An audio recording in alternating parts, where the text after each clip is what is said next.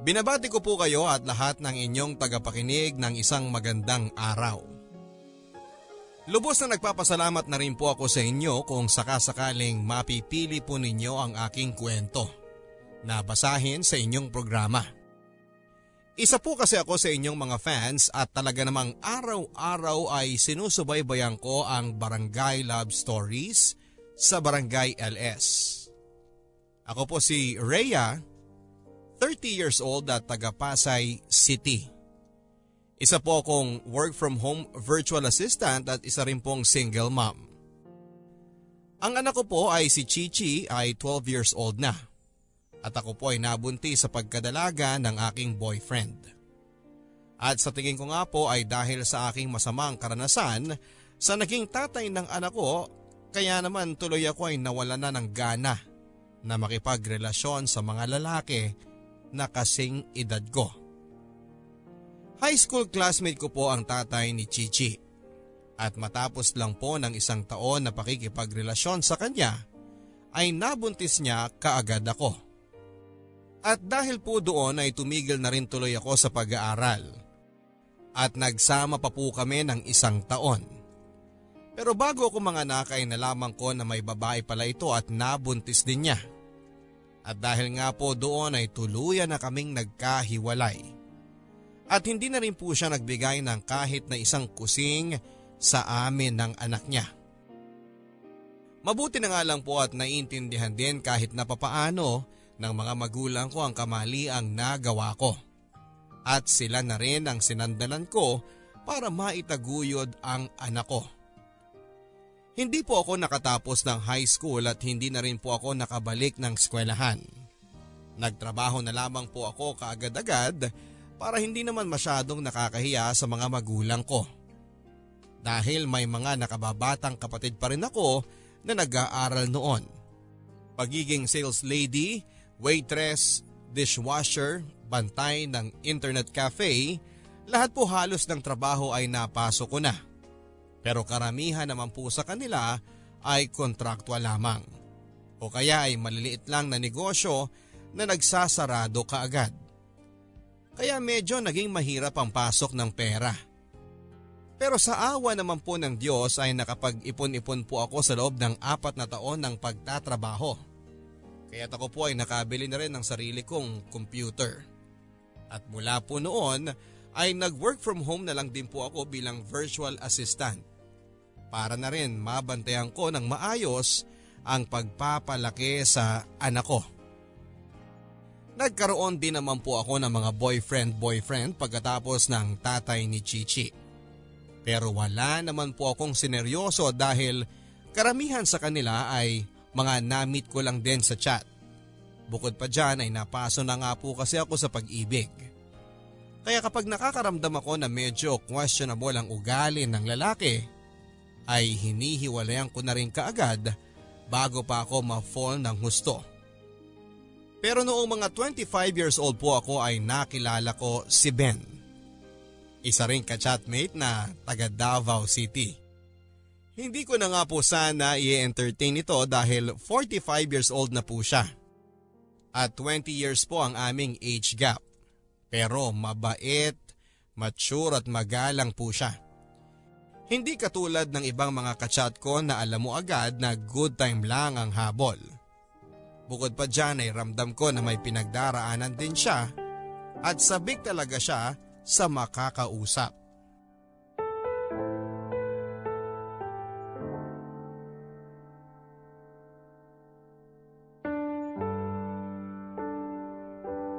Hi, Ben! Busy ka?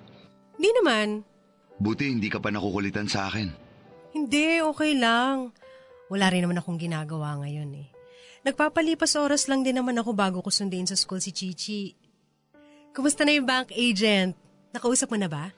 Ah, oo. Bukas magmi-meet kami.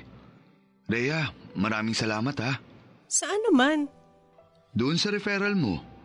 Alam mo, kung hindi dahil sa'yo, hindi ako magkakaroon ng lakas ng loob na magsimula ulit na magnegosyo. Okay lang yan. Subok lang na subok. Nakakatawa nga eh. Ako yung 45 years old na, Pero ikaw pa yung mas may alam sa mga negosyo at bagay-bagay na ganyan kesa sa akin. Maaga lang kasi ako nag-mature. 18 pa lang kasi ako nabuntis na ako eh. Kaya kailangan talagang dumiskate, kundi nga nga kami ng anak ko.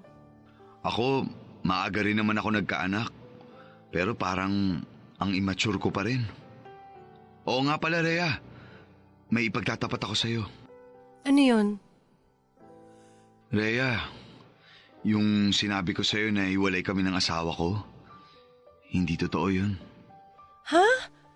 So, ibig sabihin nagsasama pa rin kayo ng asawa mo? Oo. Pero kung susumahin, mas matagal pa ata yung magkaiwalay kami. Kasi sampung taon na rin siya sa Abu Dhabi. At nagkakasama lang kami isang buwan sa isang taon. Pero bakit ka naman nagsinungaling sa akin? Eh, sa totoo lang kasi, Rhea, kaya rin naman ako nagchat-chat kasi nung una eh, kasi gusto ko ng, alam mo na, kalandian ba? Pero nang nakausap kita, eh mabait ka namang tao. Tapos halos lahat na nga ng problema ko na isa-share ko na sa'yo. Nagbago na yung tingin ko sa'yo. Kaya gusto ko rin na maging honest sa'yo, lalo pat ngayon na magkaibigan na tayo. Okay lang yun. Simula naman parang kuya na ang tingin ko sa'yo eh. Buti na lang kuya at hindi tatay. Yung anak ko kasi limang taon lang ang tanda mo. Ah, 20 years old na ba si Lisa? Magto-20 na sa isang buwan. Sa katunayan nga, magbabakasyon din ulit si Mrs. dito sa Pilipinas sa isang buwan. Rhea, ano sa tingin mo? Makipag-iwalay na ba ako sa Mrs. ko pagdating niya? Ha? Ay, naku, huwag akong tanungin mo dyan. Desisyon niyo dapat yun na mag-asawa. Eh, alam mo naman na yung kwento ko, hindi ba? Buryong-buryo na talaga ako sa mga kapatid ng asawa ko eh. Napakababa ng tingin nila sa akin porket wala akong trabaho ngayon. Ben, huwag ka na lang magpa-apekto sa sasabihin ng ibang tao. At saka ayan, magsisimula ka na ng negosyo, di ba? Hindi mo naman kasalanan na pumalpak yung ibang mong negosyo. Natural lang yun. At bahagi lang yun sa pagninegosyo. Ang naging problema mo lang siguro dati, sinugal mo lahat dun sa iisang negosyo.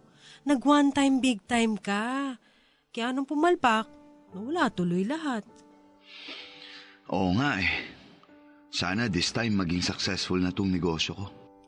Basta kapit lang at dasal sa Panginoon. May awa din ng Diyos.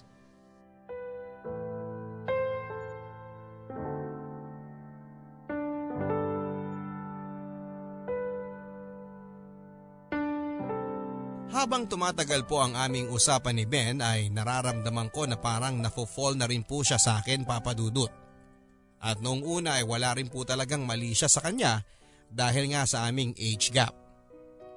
Pero nang tumagal pa ng tumagal ang aming pagchat ay unti-unti ko rin pong naramdaman na parang nagkakagusto na ako sa kanya. Eventually ay parang nalusaw nga po ang pagkakailang ko sa age gap namin. Lalo pat batang bata ang mukha ni Ben. May itsura at para siyang medyo chubby na Zoren Ligaspi. Nabawasan po ang aming komunikasyon ni Ben nang nagbakasyon sa Pilipinas ang asawa niyang si Christine. At tingin ko po ay sa puntong yon, doon ko rin na-realize na parang nagkakagusto na ako kay Ben. Dahil unti-unti na po akong nakakaramdam ng konting selo sa asawa niya at pagkami sa mga kwentuhan namin. Pero kagaya nga po ng nasabi ko sa inyo papadudot ay dahil kaya kong kontrolen ang aking sarili. Lalo pa nga't nanggaling na ako sa isang masaklap na relasyon, ay pinigilan ko po ang aking sarili na makaramdam pa ng mas malalim sa pagkakaibigan kay Ben. Tatlong buwan matapos umuwi ng asawa niya at ika-anim na buwan ng pagiging magka-chatmate namin ni Ben ay umamin na po siya sa akin na mahal na nga niya raw ako higit pa sa pagiging isang kaibigan. Kinabahan po ako ng sobra dahil sa puntong yon ay gano'n na nga ang nararamdaman ko para kay Ben Papadudut. Nagkaaminan na po kami ng nararamdaman sa isa't isa. Pero sinabi ko po kay Ben na wala rin akong balak na makipagrelasyon sa kanya dahil Ayaw kong maging third party. Sa mismong pag-uusap po namin yun ni Ben ay tinapos ko na rin po ang pakikipagkaibigan sa kanya. Pero dalawang linggo matapos mangyari yon ay nagulat na lamang ako sa naging susunod na hakbang ni Ben. Rhea, may bisita kang mama nasa sala. Ha? Sino? Ben daw. Si Ben? Bakit? Sino ba yon? Ah, wala. Kaibigan ko lang. Sige, ako na dito sa kusina. Puntahan mo na yung bisita mo. Ben! Anong ginagawa mo rito? Rhea, hiniwalayin ko na si Christine. Ano?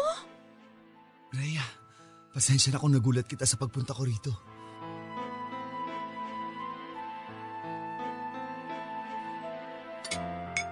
Magmerienda muna kayo. Salamat, Ma. Ma, si Ben pala, kaibigan ko. Saan kayo nagkakilala? Ah, ano, ka kaopisina ko siya dati. Kaopisina? Saan? Ano, ah, manager ko siya dati sa fast food. Taga Davao siya, nagbabakasyon lang dito. Ah, ganun ba?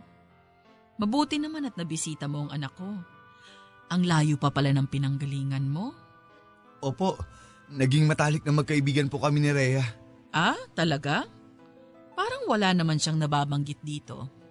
Kung sa bagay, hindi naman yan mahilig magkwento ng mga nangyayari sa kanya dito sa bahay eh. Ama, sige na. Magkukwentuhan muna kami ni Ben. O siya, sige. Maiwan ko muna kayo. Rhea, lumipat na ako dito sa Maynila. Kailan pa? Kararating ko lang kahapon. Tumuloy muna ako dyan sa isang inn na malapit dito sa inyo. Pero bakit ka nga nandito sa Maynila? Anong balak mo? Rhea, hindi ba obvious? Dinala ko na ang lahat ng gamit ko. Iniwan ko na ang pamilya ko para sa'yo. Shh! Hinaan mong boses mo. Ben, bakit mo ginawa yun? Rhea, mahal kita. At akala ko ba, mahal mo rin ako? Ben, masyadong mabilis yung mga pangyayari. At saka kahit na anong gawin natin, kasal pa rin kayo, may mga anak ka. Magpapaanal ako. Tapos yung mga anak ko matatanda na rin naman. Ben, ewan, hindi ko alam kung paano to. Bigyan mo muna ako ng oras na mag-isip, okay? Pasensya ka na, Rhea. Hindi kasi to ang in-expect ko na magiging reaksyon mo. Sige, alis na lang ako. Ah, teka, Ben! Ah, sige, ganito. Bukas pupuntahan kita dun sa inn, okay? Bigyan mo muna ako ng oras na makahinga at mag-isip ngayon.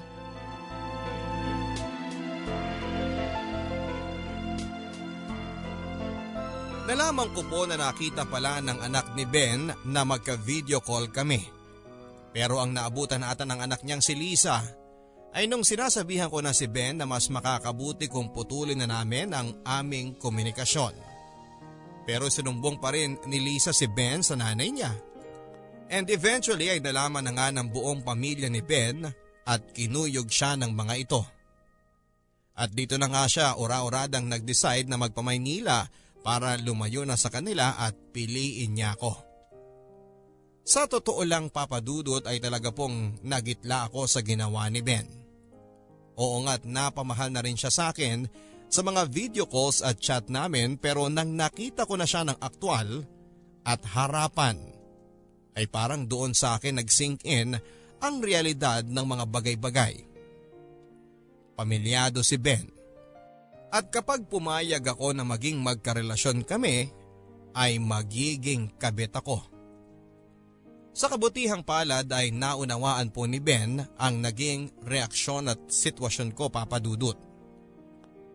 Pero noong kinausap ko na siya na pag-iisipang muna ulit ang naging desisyon niya at umuwi muli sa Davao ay nakita ko na desidido na talaga siya na iwanan ang kanyang naging buhay doon.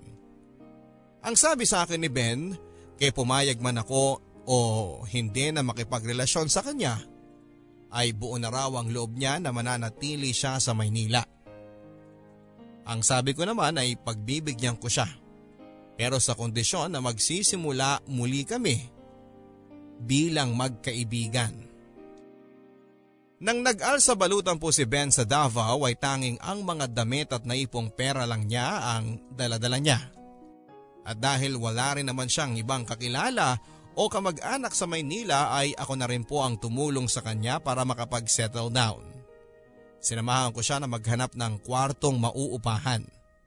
Tinulungan ko na rin siya na makahanap ng trabaho na hindi po naging madali dahil may edad na si Ben at matagal-tagal nang hindi nakakapagtrabaho. Sa awa ng Diyos ay may nakuha naman po kaming trabaho niya bilang isang ahente ng bahay. Naging maayos naman po ang mga sumunod na buwan sa estado ni Ben sa Maynila. Pero kadalasan ay naroong tinatawagan at tinetext pa rin siya ng mga anak, asawa at mga kamag-anak ng asawa niya para lang murahin at laitin. Eventually nga po ay hindi na rin nakatiis si Ben at nagpalit na rin ng numero para makaiwas na sa mga panghahara sa kanya ng pamilya at mga kamag-anak ng asawa niya.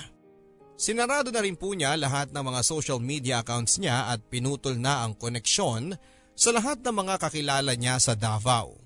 At mula po noon ay parang ako na lamang ang nag-iisang natira sa buhay niya. Mga limang buwan matapos na lumipat si Ben sa Maynila ay formal ko na po siyang sinagot papadudot. Hindi ko na rin po kasi napigilan ang sarili ko nang minsang bumisita ako sa kwartong inuupahan niya. At may nangyari na nga po sa amin. Itinago ko na rin po muna sa pamilya ko ang tungkol sa amin ni Ben. Lalo pat alam ko na hindi maganda ang tingin ni mama sa kanya. Pero eventually ay napilitan na rin po ako na i-anunsyo sa kanila ang aming relasyon. Lalo pat nararamdaman ko na nagiging seryosohan na ang aming relasyon.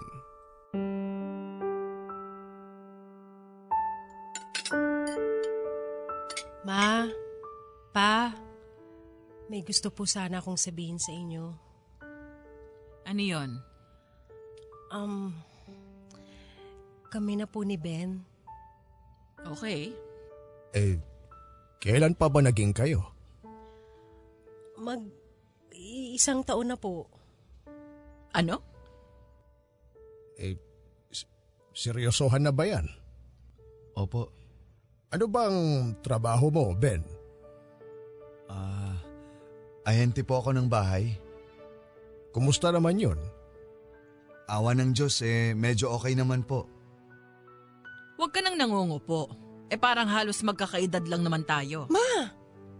Ben, pasensya ka na. Eh alam mo naman siguro na may anak na itong si Rhea, hindi ba? Oo. Handa ka na bang maging tatay? Yun ay kung wala ka pang anak. Ah, actually, meron na akong anak. Dalawa.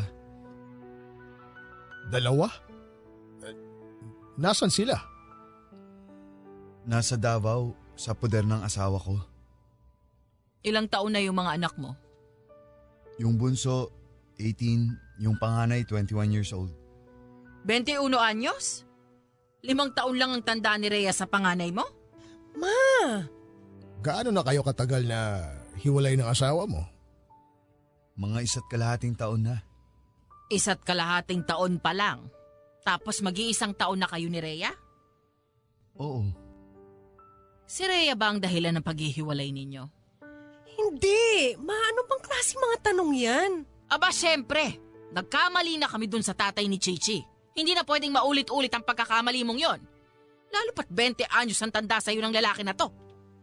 Pero wala na sa lugar yung mga tanong nyo, Ma eh. Wala sa lugar? Eh mukhang yung relasyon ninyo ang wala sa lugar dahil ginawa ka niyang kabit. Hindi ako kabit! Rhea, ma, tama na yan. Bakit? Napawalang bisa na ba yung kasal nila? Hindi pa. Pero bala ko nang ipaana lang kasal namin ng dati kong asawa. Ang punto ko, habang hindi pa kayo legal na naghihiwalay ng asawa mo, eh mananatiling kabit mo itong anak ko.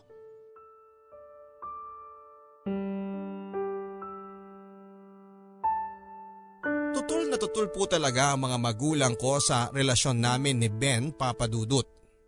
Pinipilit po nila akong hiwalayan siya lalo na po si mama. Hindi daw ba ako naaasiwa na parang mag-ama na kaming tignan ni Ben.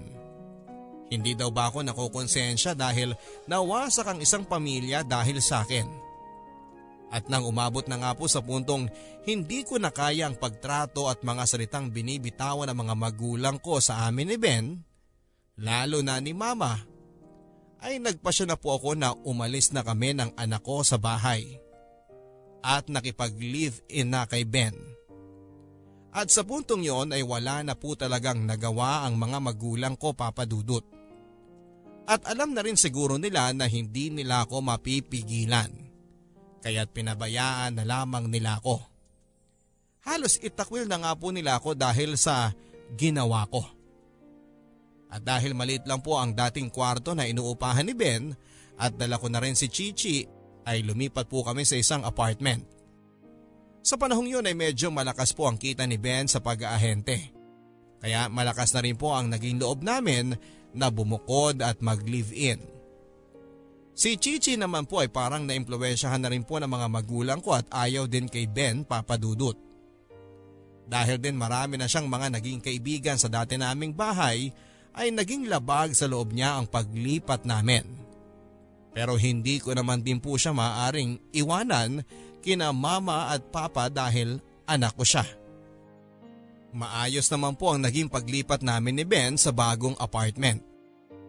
Ngunit ang hindi lamang po namin ine-expect ay kung gaano kachismosa ang aming mga kapitbahay. At ang masama nga po noon ay ang unang nakatuklas dito ay ang anak kong si Chichi.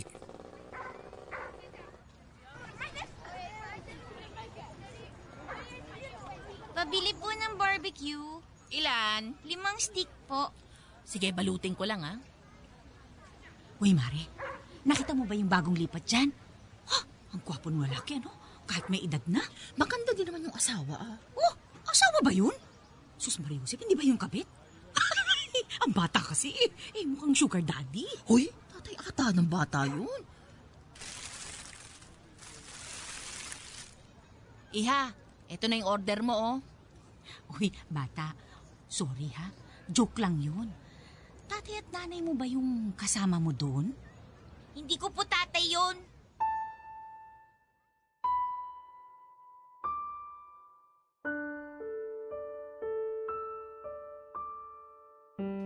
Ilagay mo na yan sa plato at magmimerienda na tayo.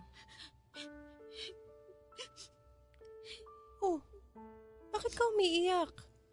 Tinawag po kasi kayo ng kapitbahay natin na kabit.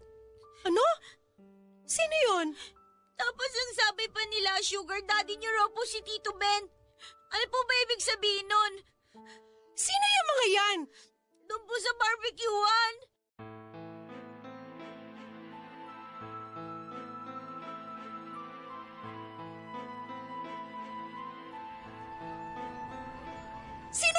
Mga chismosa na tumawag sa akin na kabet? Ano? Bakit hindi kayo makatingin?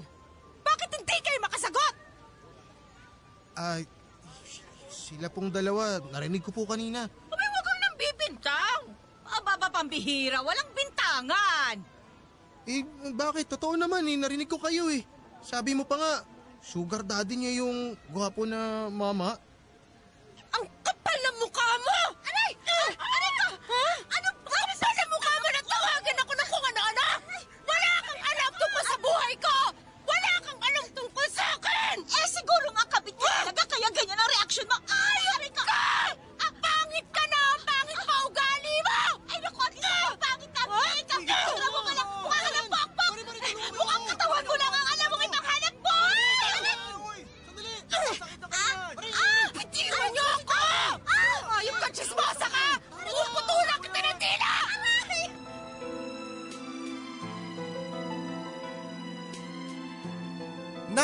Napabarangay po kami ng kapitbahay ko na yon, Papa Dudut. At sa tanang buhay ko ay noon lang din ako ng away sa kalsada at napahiya ng ganon. Sa akin po kasi ay okay lang kung ako ang kantiin nila at lait-laitin. Pero yung narinig pa po ng anak ko at umuwi pa siyang luhaan dahil sa mga sinabi ng chismosa laban sa akin ay talagang nandilim ang paningin ko at halos handa na ako makipagpatayan. At dahil nga po sa mga nangyari ay naging ilag na rin ang mga kapitbahay namin sa akin. Kahit may mga simpleng kailangang bilhin sa tindahan ay talagang dumadayo pa ako sa kabilang kalsada para lang hindi ko na kailangang makihalubilo at makipag-usap sa mga kapitbahay namin. At sinabihan ko na rin po sina Chichi at sina Ben na gano'n na rin ang gawin nila. Napaka-unfair lang po papadudot. Alam ko naman kasing mali pa rin naman talaga ang ginawa namin ni Ben. Pero yung dagdagan pa ng mga taong ito na hindi namang kilala at mapanghusga at tawagin pa akong pokpok at gold digger ay talagang nakakasakit sa pride. Kahit na alam ko naman na hindi yon totoo.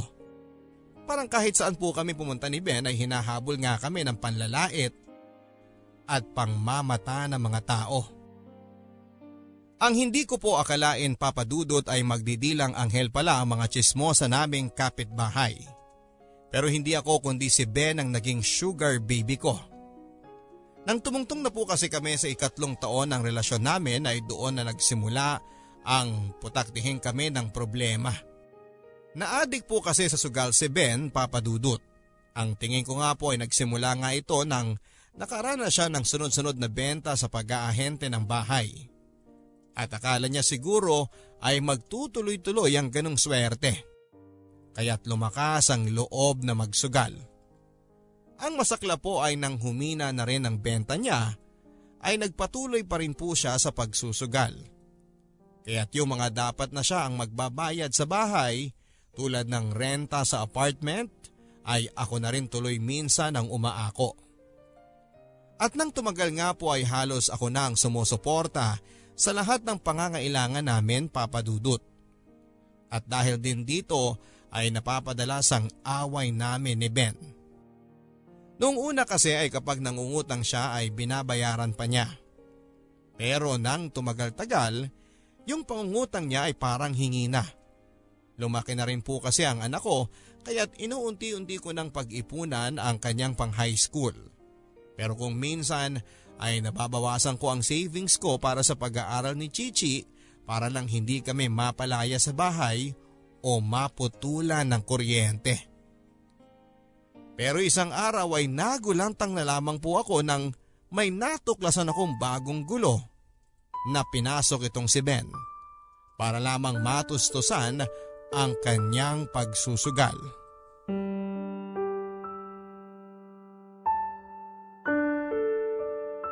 Love, Ano yun? mangungutang sana ako eh. Katapusan na, magbabayad na naman tayo ng mga bills. Tsaka may utang ka pa sa akin ah. Please, love. Emergency lang. Magkano ba kailangan mo? Ah, love, ano, 50,000? Anong 50,000? Anong gagawin mo sa 50 mil? Napasubo kasi ako eh. Napasubo saan? Sa sugal na naman? Oo eh. Nangutang kasi ako dun sa nagpapautang dun sa kasino. Eh, ilang buwan na akong hindi nakakabayad. Love, pinagbabantaan nila ang buhay ko. Pira naman, Ben!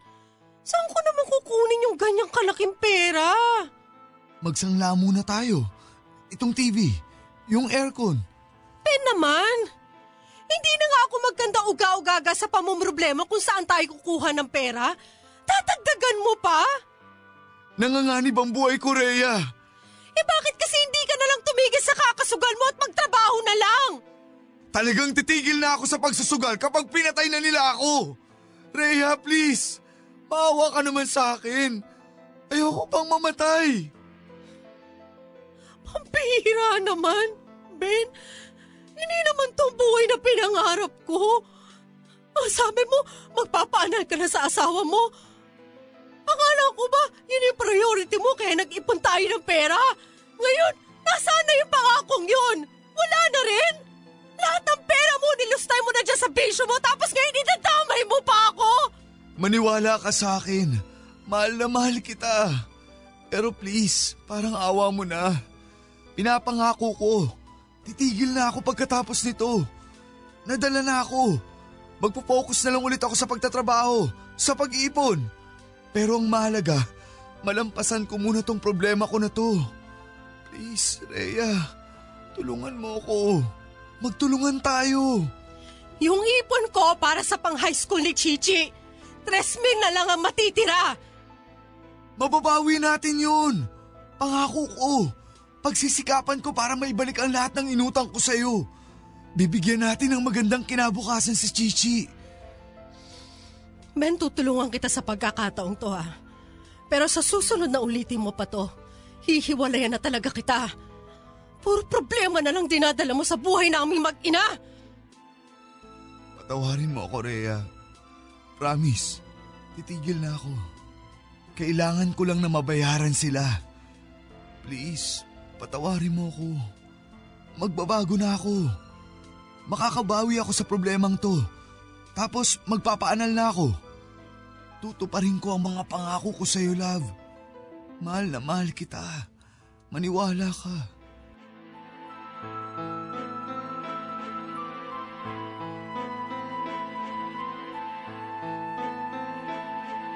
Binayaran ko po ang utang ni Ben para lang maging ligtas siya sa panghaharas ng mga pinagkakautangan niya.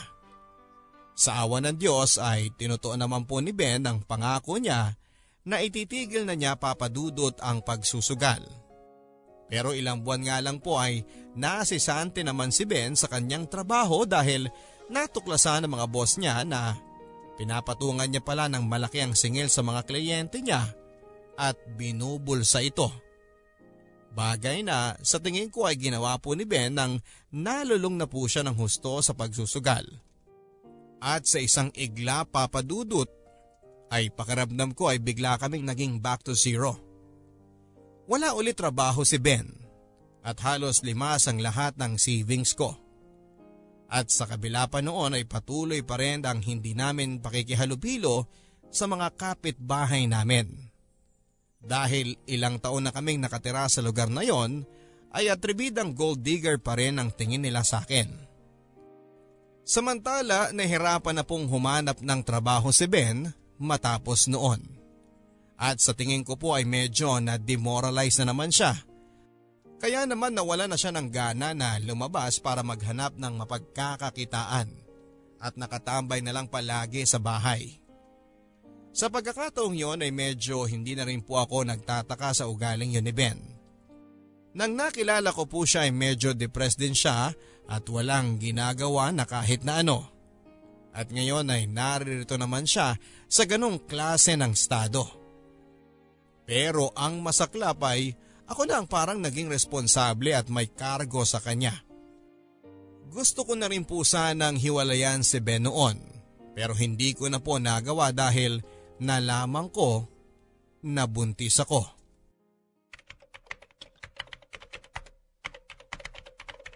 Yes, sir. I already arranged your flight to San Francisco. Okay, I'll type the letter today. Ah, ano to? Ah, yes, sir. Sorry, I was just surprised by something. Okay, okay, I will send it to you ASAP. Thank you, sir. Goodbye. Grabe, ano pa to? Ayaw tumigil. Ah, ben! Ben! Bakit? Ano to? Ginamit mo ba tong computer ko? H- hindi. Eh ano to? Tatatlo lang naman tayo dito sa bahay. Alam kong hindi ako nagpunta sa kahit na anong porn site. Yung anak ko, alangan naman pumunta yun sa porn site. Minsan lang naman ako pumunta dyan eh. Ay ano? Hindi ko mapatigil. Ungol ng ungol. I-restart mo na lang. Hindi na kita sisitahin dyan sa panonood mo ng porn, pero utang na loob naman. Huwag dito sa computer ko. Ginagamit to ni Chichi. Pasensya na. Hindi na mauulit. Bored lang dito sa bahay. Ano pa to? Bakit ayaw na magbukas? Start lang ng restart. Pambira naman oh. Nasira na ata to kung kailan may deadline ako. Nagda-download ka ba ng kahit na ano dito? Ewan. Hindi ko na alam kung ano nang mga na-download ko. Ben naman. Itong computer na nga lang na itong inaasahan natin sa pagkukunan ng ikabubuhay natin, sinira mo pa? Hindi ko naman sinasadya eh. Pag nabobore lang naman ako kaya ako yan ginagamit eh. Eh bakit kasi hindi ka nalang maghanap ng trabaho? Tumatambay ka na nga lang dito sa bahay na ninira ka pa ng gamit. Grabe ka naman magsalita. Langya, habang tumatagal parang nagiging si Christine ka na rin eh. At habang tumatagal, naiintindihan ko na rin kung bakit kanya iniwan. Hoy, hindi ako iniwan, ako ang nang iwan. Yan ang akala mo. Pero sigurado ako, kasal nga kayo, pero matagal na siyang walang amor sa'yo. Hayop ka! Ano? Sige! Sampalin mo ako! Bahala ka dyan!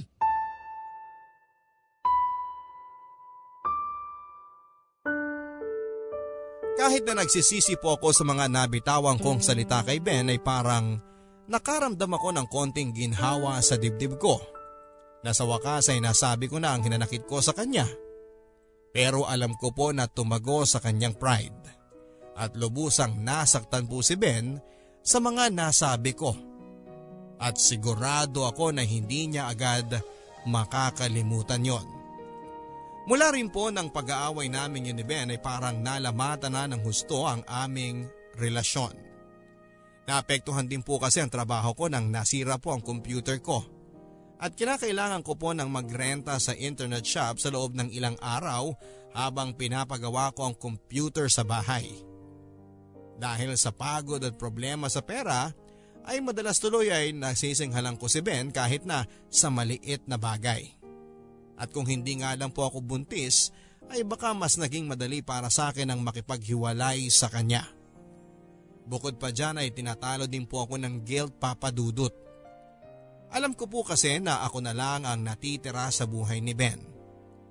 At kapag nawala ako, natakot ako na baka tuluyan na siyang mapariwara o gumawa ng bagay na ikapapahamak ng buhay niya.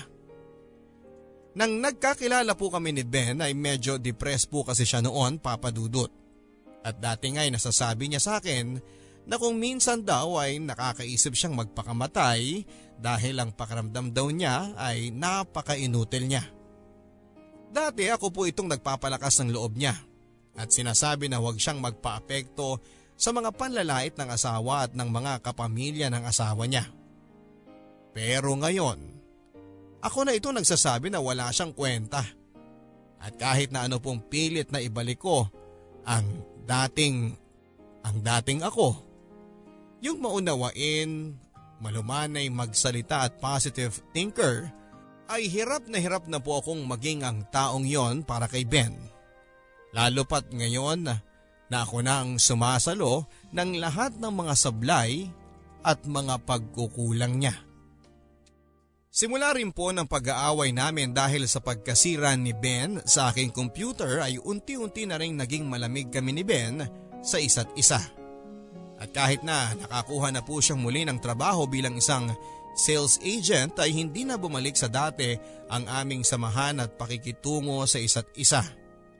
Madalas nga po ay umuwi ito ng bahay na gabi na at maaga ding umaalis kinabukasan. At napapadalas na rin po ang pagiinom nito kasama ang kanyang mga bagong katrabaho kaya't kung minsan ay lasing pang umuuwi. Dumating na rin po sa punto na naging manhid na rin po ako sa mga ginagawa niya. Kung dati ay may enerhiya pa ako na ngalngalan siya, ay nire-reserva ko na lamang po ito sa pagtatrabaho. Isa pa ay iniiwasan ko na rin na ma-stress at mag-isip ng kung ano-ano para hindi na maapektuhan ang batang dinadala ko. Ang sabi ko na lang sa sarili ko, kung ano man ang mangyari sa amin ni Ben, kung mauwi rin kami sa hiwalayan ay kailangang maging malakas ako para kay Chichi at sa paparating naming anak. Pero isang araw po ay hindi ko po akalain na mumultuhin kaming muli ng nakaraan ni Ben. Nang minsang sinamahan po ako ni Ben para magpa-check up sa aming baby, ay pinaglaruan po kami ng tadhana. Hello, Ben. Pumunta ka na rito bago pa lumamig tong order mo. Sige, bilisan mo. Hi, miss. Hi. Miss, alam mo, kanina pa kita tinitingnan eh. Pamilyar ka sa akin. Ha? Um, ikaw medyo familiar din. Ah, saan kaya tayo nagkita, no? Ah, taga dito ka lang ba? Oo, Oo, taga-Pasay lang ako. Ah, ako kasi, taga Mandaluyong talaga ako eh. May sinadya lang akong bilhin dito sa mall. Naging magkaklase ba tayo nung high school? Um, hindi siguro. Mukha ka namang mas bata sa akin ng di hamak. 22 ako. Bakit? Ilang taong ka na ba? 30 na ako. Oo, hindi nga. Oo nga, 30 na ako. Mark? Hello, Dad. Long time no see. Ikaw si Mark? Akalaan mo nga naman ano, hindi mo ako nakilala. Samantalang inagawan mo kami ng kapatid ko, ng ama! Mark! Tama na. Huwag dito. Ben, tara na. Wow! At buntis ka pa pala? Sakto. Buntis na rin yung misis ko eh. May asawa ka na? Oo, Dad. May asawa na ako. At ikaw, Miss Kabit, alam mo bang magiging lola ka na? Mark, please. Huwag mo namang ipahiya ang sarili mo dito. Ha? Ako? Ako pa ang mapapahiya? Dad, kung meron dapat mapahiya, eh dapat kayo nitong makating kabit mo na to. Ah, biruin mo. Puntis na pala. Nakikipaglandian pa kung kani-kanino. Hindi ako nakikipaglandian sa'yo! Ikaw ang pumunta dito at kumausap sa akin! Ha? Ako nga lumapit dito. Pero, bumigay ka naman agad. Eh kung hindi nga lang dumating doon si Daddy eh, baka naiuwi na rin kita. Ang bastos ng bunganga mo! Walang kwenta ka talagang ama! Tama na! Tama na, Mark! Hindi! Hayop ka, Daddy! Wala kang kwenta ka ba? Wala kang kwenta, tao! Mabulo kayo ng kabit mo at ng bastardong anak niyo!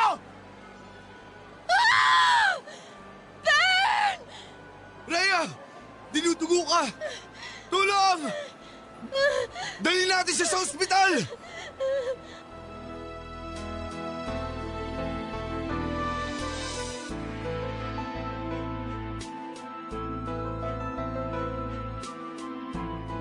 Nakunan po ako papadudot. Dahil kapos rin po kami ni Ben ng pera ay napilitan po kaming manghiram sa mga magulang ko. Wala na po halos akong mukhang maiharap sa kanila nang binisita nila ako sa ospital. Kitang kita ko po sa mga mata nila ang panlilibak nila kay Ben. At hindi na rin po nila kailangan pang sabihin sa akin ang mga salitang kita mo na. Dahil basang-basa ko na rin po yon sa mga mukha nila. Mula po kasi nang umalis ako sa bahay namin ay hindi na ulit ako nagpakita pa sa mga magulang ko. At matapos nga po ng limang taon na ni Hani Ho, na wala silang narinig sa akin ay lulunukin ko lang din pala ang pride ko. Hihingi sa kanila ng pera at sa ganong estado pa nila ako makikita na halos walang wala talaga. Doon nga lang din po nila nalaman na buntis na rin pala ako.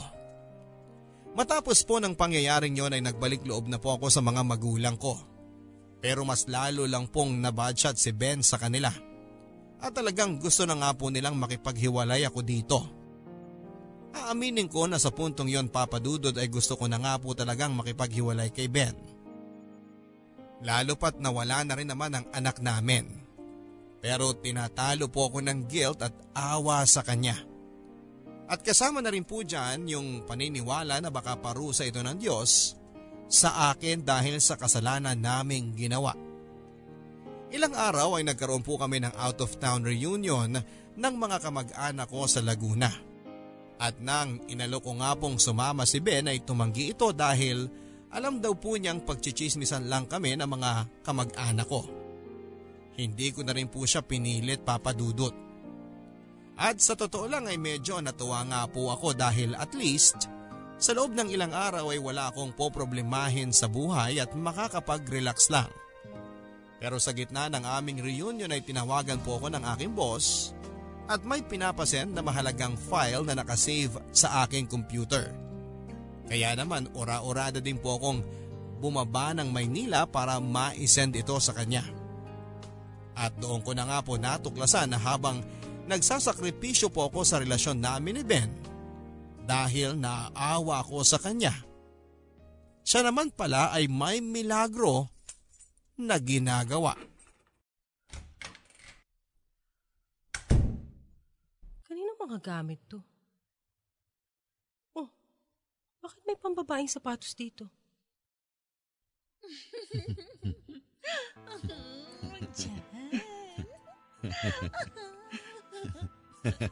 Hayop ka, Ben! Rhea! Sino tong babaeng to, ha? Ben, akala ko ba hiwalay na kayo? Hiwalay! Eh kung hindi ka pa naman tangang babae ka, sumama-sama ka dito sa bahay nitong hayop na to, hindi mo ba napansin na may mga gamit na pambabae at pambata dito? Rhea, Tapos dadatnang kita. Ano nakatuwad ba? dito sa bahay Tama ko? yan. Hoy, huwag mo ako pagsalitaan ng ganyan. Kim, huwag May ka na karapatan akong pagsalitaan ka dahil nasa pamamahay kita! Trespassing ka! Bakit pa napakayabang mo? Eh, kabit ka lang din naman eh. Hoy!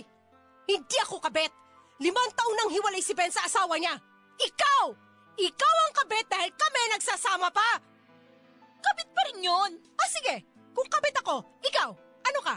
Number three? Laruan? Parausan? Hayop kang babae ka! Masayop ka! Huwag ba ako masampal-sampal? Hindi lang yun ang aabutin mo! Ha? Hayop kang babae ka! Ano ba? Tama na, Rhea! Ano ba? Tumigil na kayo! Halika rito! Ano ba? Sabi ng tama na eh! Bitawan mo! Rhea, ano ba? Tama na! Bitiwan mo ako, Ben! Pabayaan mo ako! Kung hindi tatara ko tong ballpen sa leg nitong kabit mo! Rhea, huminahon ka! Aray ko, bitawan mo ako! Tumahimik ka! Lakad! Rhea, anong balak mo? Buksan mo yung pinto! Anong balak mo? Buksan mo yung pinto, sabi! Mo yung pinto kung tatara ko yung ballpen na to sa mata nito kabit mo! Rhea, maawa ka. Pagsuotin mo man lang siya ng damit. Hindi! Lumabas kayo riyan ng hubad. At nang malaman ng buong barangay ang katarantaduhan ninyo, Ano? lakad! Lakad, sabi! Ikaw rin lalaki ka. Lumabas kayo dyan ng kabit mo sa kalsada. Lakad! Please, wag maawa ka. Patawarin mo kami. Labas, sabi! Ayoko na makitang pagmumukha niyong dalawa kahit kailan!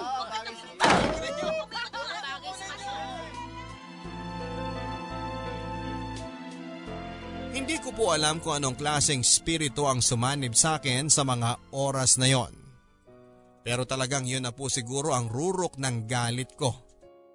Nagpatong-patong na rin po kasi ang problema ko sa pera, ang pagtitiis kay Ben pati na rin ang pagkawala ng pinagbubuntis ko. Matapos po ng pangyayaring yon ay hindi na rin po nagpakita si Ben sa akin. Narinig ko na lang po sa mga kapitbahay na binigyan na lang din pala nila ng damit si Ben at yung babae para makauwi na. At matapos po ng insidenteng yon, ay parang bigla rin pong nagbago ang pagtingin sa akin ng mga kapitbahay ko. Bigla akong sumikat. Ang dating hinuhusgahan nilang kabit, ngayon sa tingin nila ay isa ng bayani. Nakakatawa po talaga ang mga tao papadudot. Bumalik na rin po kami ni Chichi sa mga magulang ko. At tuluyan ko na rin pong ibinaon ang masamang karanasan ko kay Ben Papadudot. Pero kahit na ganoon ang kinahantungan ng aming relasyon, ay hindi po ako masyadong nalulungkot at nagsisisi. Sapagkat pakiramdam ko ay sa wakas ay napagbayaran ko na rin ang aming kasalanan at naklaro ko na rin ang aking konsensya. Muli ay maraming maraming salamat po sa inyo Papa Dudut kung sakaling mapili ninyong basahin itong aking liham sa inyong programa.